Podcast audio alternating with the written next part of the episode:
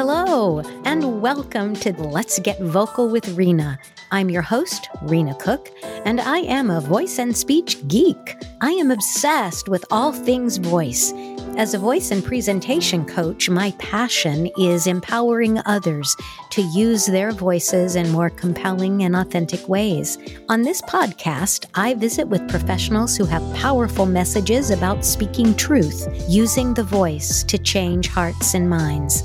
I also love witty, intelligent banter and always enjoy talking to others who are passionate about helping people and making this world a better place and having a great time doing so.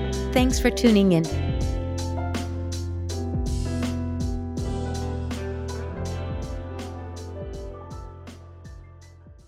Okay, hello everyone. Welcome to today's episode of Let's Get Vocal with Rena Cook. And we are going to continue our significant at 70 and beyond theme. As you know, my plan is to invite guests on the podcast who can lend some wisdom, insight, and personal experience to this issue. Today, I am thrilled and I've got to admit, a little bit intimidated to introduce this amazing woman to you, Shirley Hall. She's an incredibly accomplished woman, and she has so much to share about our subject of significant at 70 and beyond. Her journey is a veritable tapestry of wisdom gained from a wide variety of adventures. Welcome, Shirley. Thank you so much for having me. Oh, well, it's, it's so my pleasure. I, I resisted the urge to read your long list of accomplishments. I want our listeners to hear from you what your journey has been and, and what is most alive in this phase of your life. Well, right now, running my writing service is the thing that I'm doing and the thing that excites me most having been in corporate America for so many years and doing what everyone else wants me to do, yes, I was a company man. and I bought into the entire system at oh, each employer. Oh, wow. But once I got laid off and I found another job within two days. But when I walked in that office, and saw the same cubicles and the same chairs and the same coloring on the walls. I mm. wondered, why am I doing this?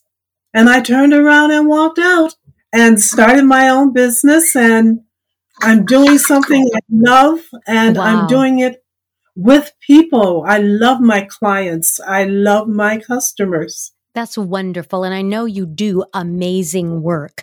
What is the name of your company? It has two names More Than Words is one, and Shirley Hall Poet LLC is the other one. Mm-hmm. And and they're both about uh, about your skill set of writing. Is that correct? Both are about writing, but the books that I've put out, my three books, are I under see. the LLC. I so I went to your website today as I was putting together, well, as I was stalking you actually online. And, and your website reflects your focus on social justice. Across the top of your website, instead of bio, about, videos, like a lot of websites, yours says politics, racism, poverty, religion, justice, war. You tackle big subjects in your poetry.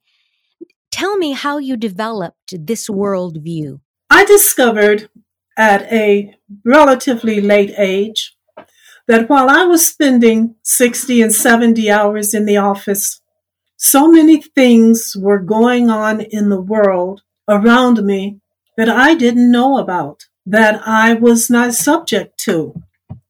I guess I was the lucky one because I had not experienced drama or anxiety or racism. I even lived in Europe and I'd never experienced that.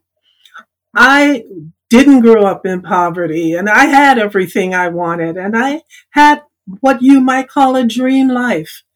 And I realized all this other stuff was happening and I wondered why I didn't know about it. And I knew in my heart I really cared.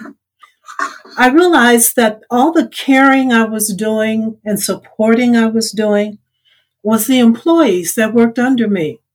My team, at one time, it was up to 25 people. And I was supporting them and giving them a lot of what today I give in a more global environment. I put out my first book about caring. And as I put the book out, I realized as other people were reading my work and sharing their stories, that the message that I had been living and preparing and writing about for years was their stories. And the more I listened to them, the easier it was for me to tell their mm. stories. And then things just happened. Someone walked up to me and said, I saw your bookmark. I want you to write for me. And I'm like, okay, who are you? And do I know anything about you? And he said, I own 15 psychiatric clinics. And I said, so what do you want me to write? He said, just send me something. That was 2013. I haven't heard from him since. I sent him two 650 word blogs a month. Someone read that and said, I want you to write my book. And I have since done about 15 autobiographies for people. I've published for people and I've written blogs for about 35 different companies. And I realize the more I do it, the more I'm using the listening skills I developed in corporate America. I'm using the communication skills, the customer mm. focus skills. Right. And it's all coming together with my words. I kind of feel sorry for those directors who had to read performance evaluations I wrote that were 15 and 20, sometimes 30 paragraphs. I guess they say, I'm so glad. Other supervisors or managers just check the box. I wrote long wow. paragraphs, so now I'm able to write those paragraphs in a more meaningful way. Oh, that's wonderful. celebrate people in a more meaningful way. And my view has changed. Isn't I lived in Europe for almost four years and I have a global view. Yes, you do. And and I have noticed that in our conversations, in your writing, that your view is global and not simply local and small and narrow. Um, I was touched this morning by the poem that you have on your website. And I'm going to read it and then I want you to comment on it. And it says, From ethics to eros, poetry with an edge sharply dissects the dilemmas of contemporary life, the voice of the prophet crying out for social justice, the voice of a compassionate human being seeking basic decency and dignity, more than mere entertainment and aesthetic experience, an insight and instruction guaranteed to make your spirit sing. Did you pen those words? Actually, no. I sent my book to a number of people to get reviews. And that, that particular review came from the director of the English department oh. at Fordham University. And that's what he got from reading the ah. pieces that I had written. The foreword in the book was written by the director of English at Florida State University. And I was just so excited. I met these amazing people wow. on MySpace yeah. of all places. And saying MySpace probably tells yeah. you how long ago it was. And when I wrote the book, I have been posting some of the work online on MySpace. And I said, I need someone to give me some reviews. And it just so happened I got heads of English departments, I got professors, and it was exciting to have them actually write the foreword to both books and to pin that for my website and for the back jacket cover of the first book. Wonderful. Wonderful. So it was exciting. Yes. To have my work appreciated that way. Well, I, I, I can see why. I mean, I've I've read uh, some of your work and certainly spoken with you as we're networking partners. And uh, and your your worldview is so specific, so clear, so moving, so connected to honest and authentic emotion that um, that I just truly admire it. Um, the last time we talked, you said you did a stint in the military. Am I remembering that right? That's right. I was in the Air Force for four years. And I will say it wasn't, it was an accident. I was with some classmates. We didn't have any money. We were in a little car and we were driving from California to wow. New York. And we saw a sign that said, register now and get a free lunch. and we went in. We didn't know the difference in Army, Air Force, Navy, but we saw this buffet with all this food. We packed it in, and the guy said, fill out this application and we'll be in touch. And we did. And we went on to New York. We did our summer sessions there. I was a music and theater major. We went back to USC in California, and our parents start calling us saying, Why did you join the Air Force? You have to come home and do a physical. so we talked about it and they said we could all go on the buddy system. They pay for our last two years of college. and we decided, what the heck, let's do it. We did four years and three months. So, what did you take away from that? What did you learn from your time in the military, or was it just four wasted years? As far as socially, social, I would say economically, socially, financially, it was a waste. As far as educationally, I got a chance to meet a number of people I never would have met from places I never would have been. I got a chance to talk to people who were very different from me, raised in very different places. I was raised in a city of 2.2 million people. Some of the roommates I have were raised in towns of 1,000 people. So to live with people mm-hmm. in a mm-hmm. dormitory that had not heard of a lot of things that I was talking about and couldn't speak two languages, which I could, had never been on the beaches of California, where I spent a lot of time because that's what us Berkeley students did.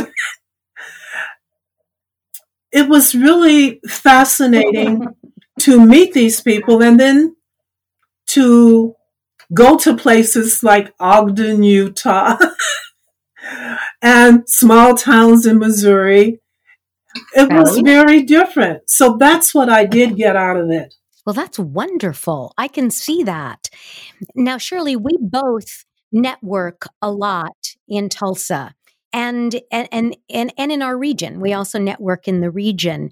Uh, I see you everywhere. You are clearly working to make a contribution. You are working to remain significant.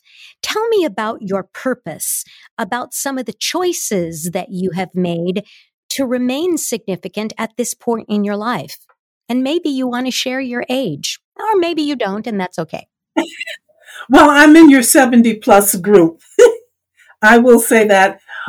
I have found that. well, you certainly don't look it. I have found that moving to Oklahoma, I wasn't really happy about that. My husband's job brought us here, and it was very different. I was used to huge cities. I was used to huge diversity or levels of diversity. I was not accustomed to applying for a job and being asked, What religion are you? Or applying for a job and someone saying, What part of town do you live in? when I'd only been in Oklahoma and in Tulsa for three weeks. I didn't know the different parts of town. So living in a place right. where their values were a lot different from mine, I found that networking mm-hmm. was the opportunity to sell not only my business, but myself as something different. You might have realized that in a lot of these settings, there was only one minority, me, or there were only two women, you and me. and there was just not a lot of diversity at the time we started out there networking. However, I have to say, the area has changed tremendously. And there are more minorities, there's more women, there are more seniors there are more young people. The surrounding environments and surrounding communities have grown and changed tremendously. And the more they change, the more opportunity I have to not mm-hmm. only sell myself, but to meet and learn about and experience other people and their stories. The past 10 years, I've only written about other people's stories. I've written about the disenfranchised, those who have felt separated or left out. And I am inspired by journalism assignments that I get from clients. They may say, we want you to interview this person and write an article for this mm-hmm. magazine. And then I take that information and turn it into prose and put it in my book. My second book, every piece in there came from an interview I was hired to do as a journalist. So at the bottom of uh, about 50%, 75% maybe of those pieces, I actually put a link so you can go back and read the actual article that inspired the piece and read the person's story from that particular client, which is usually a magazine or an online publication that hires me as a journalist to do these interviews and do these writings. And sometimes the clients that I have will say, hmm. attend mm-hmm. our meeting or come to our conference and write articles about that. So doing that and being a part of that expands your view and gives you the opportunity to research everything.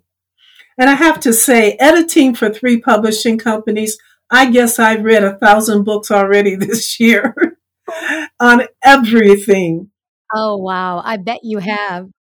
Uh-huh. From the eye to soccer, from how to clean the nose to love stories. People write about everything. Wow. Absolutely. That's a that's a great story. I love that. I want to explore for a minute what are the challenges that you personally face as you uh, as you remain vital into your senior years do you have any personal fears or challenges or physical issues that you have to kind of daily and intentionally overcome in order to be as vitally engaged as you are I found with COVID being stuck in the house that I tended to keep the PJs on from the bedroom to the home office. And I wasn't accomplishing as much. I have this theory that if you dress a certain way, you will perform a certain way. You will think a certain way and act a certain way. I do want to remind my listeners that you're an important part of this podcast. If you have a question about voice, speech, dialect, presentation, taming performance anxiety, reach out to me through my website, www.myvocalauthority.com. And Shirley, I want to thank you so much for being with us today and sharing your poetry, the beauty of your spirit, your point of view. It's really remarkable. And we're so appreciative that you were here with us today. Thank you all for tuning in to this episode of Let's Get Vocal with Rena. Thanks for listening to this episode of Let's Get Vocal with Rena. I want to remind you how important you are to this podcast. Send me your questions about voice, speech, presentation, confidence. You are part of this discussion. You can reach out to me through my website, myvocalauthority.com, or at renacook at cox.net. Lastly, Let's take joy and generosity with us today and every day. Each of us has a role to play in making this world better.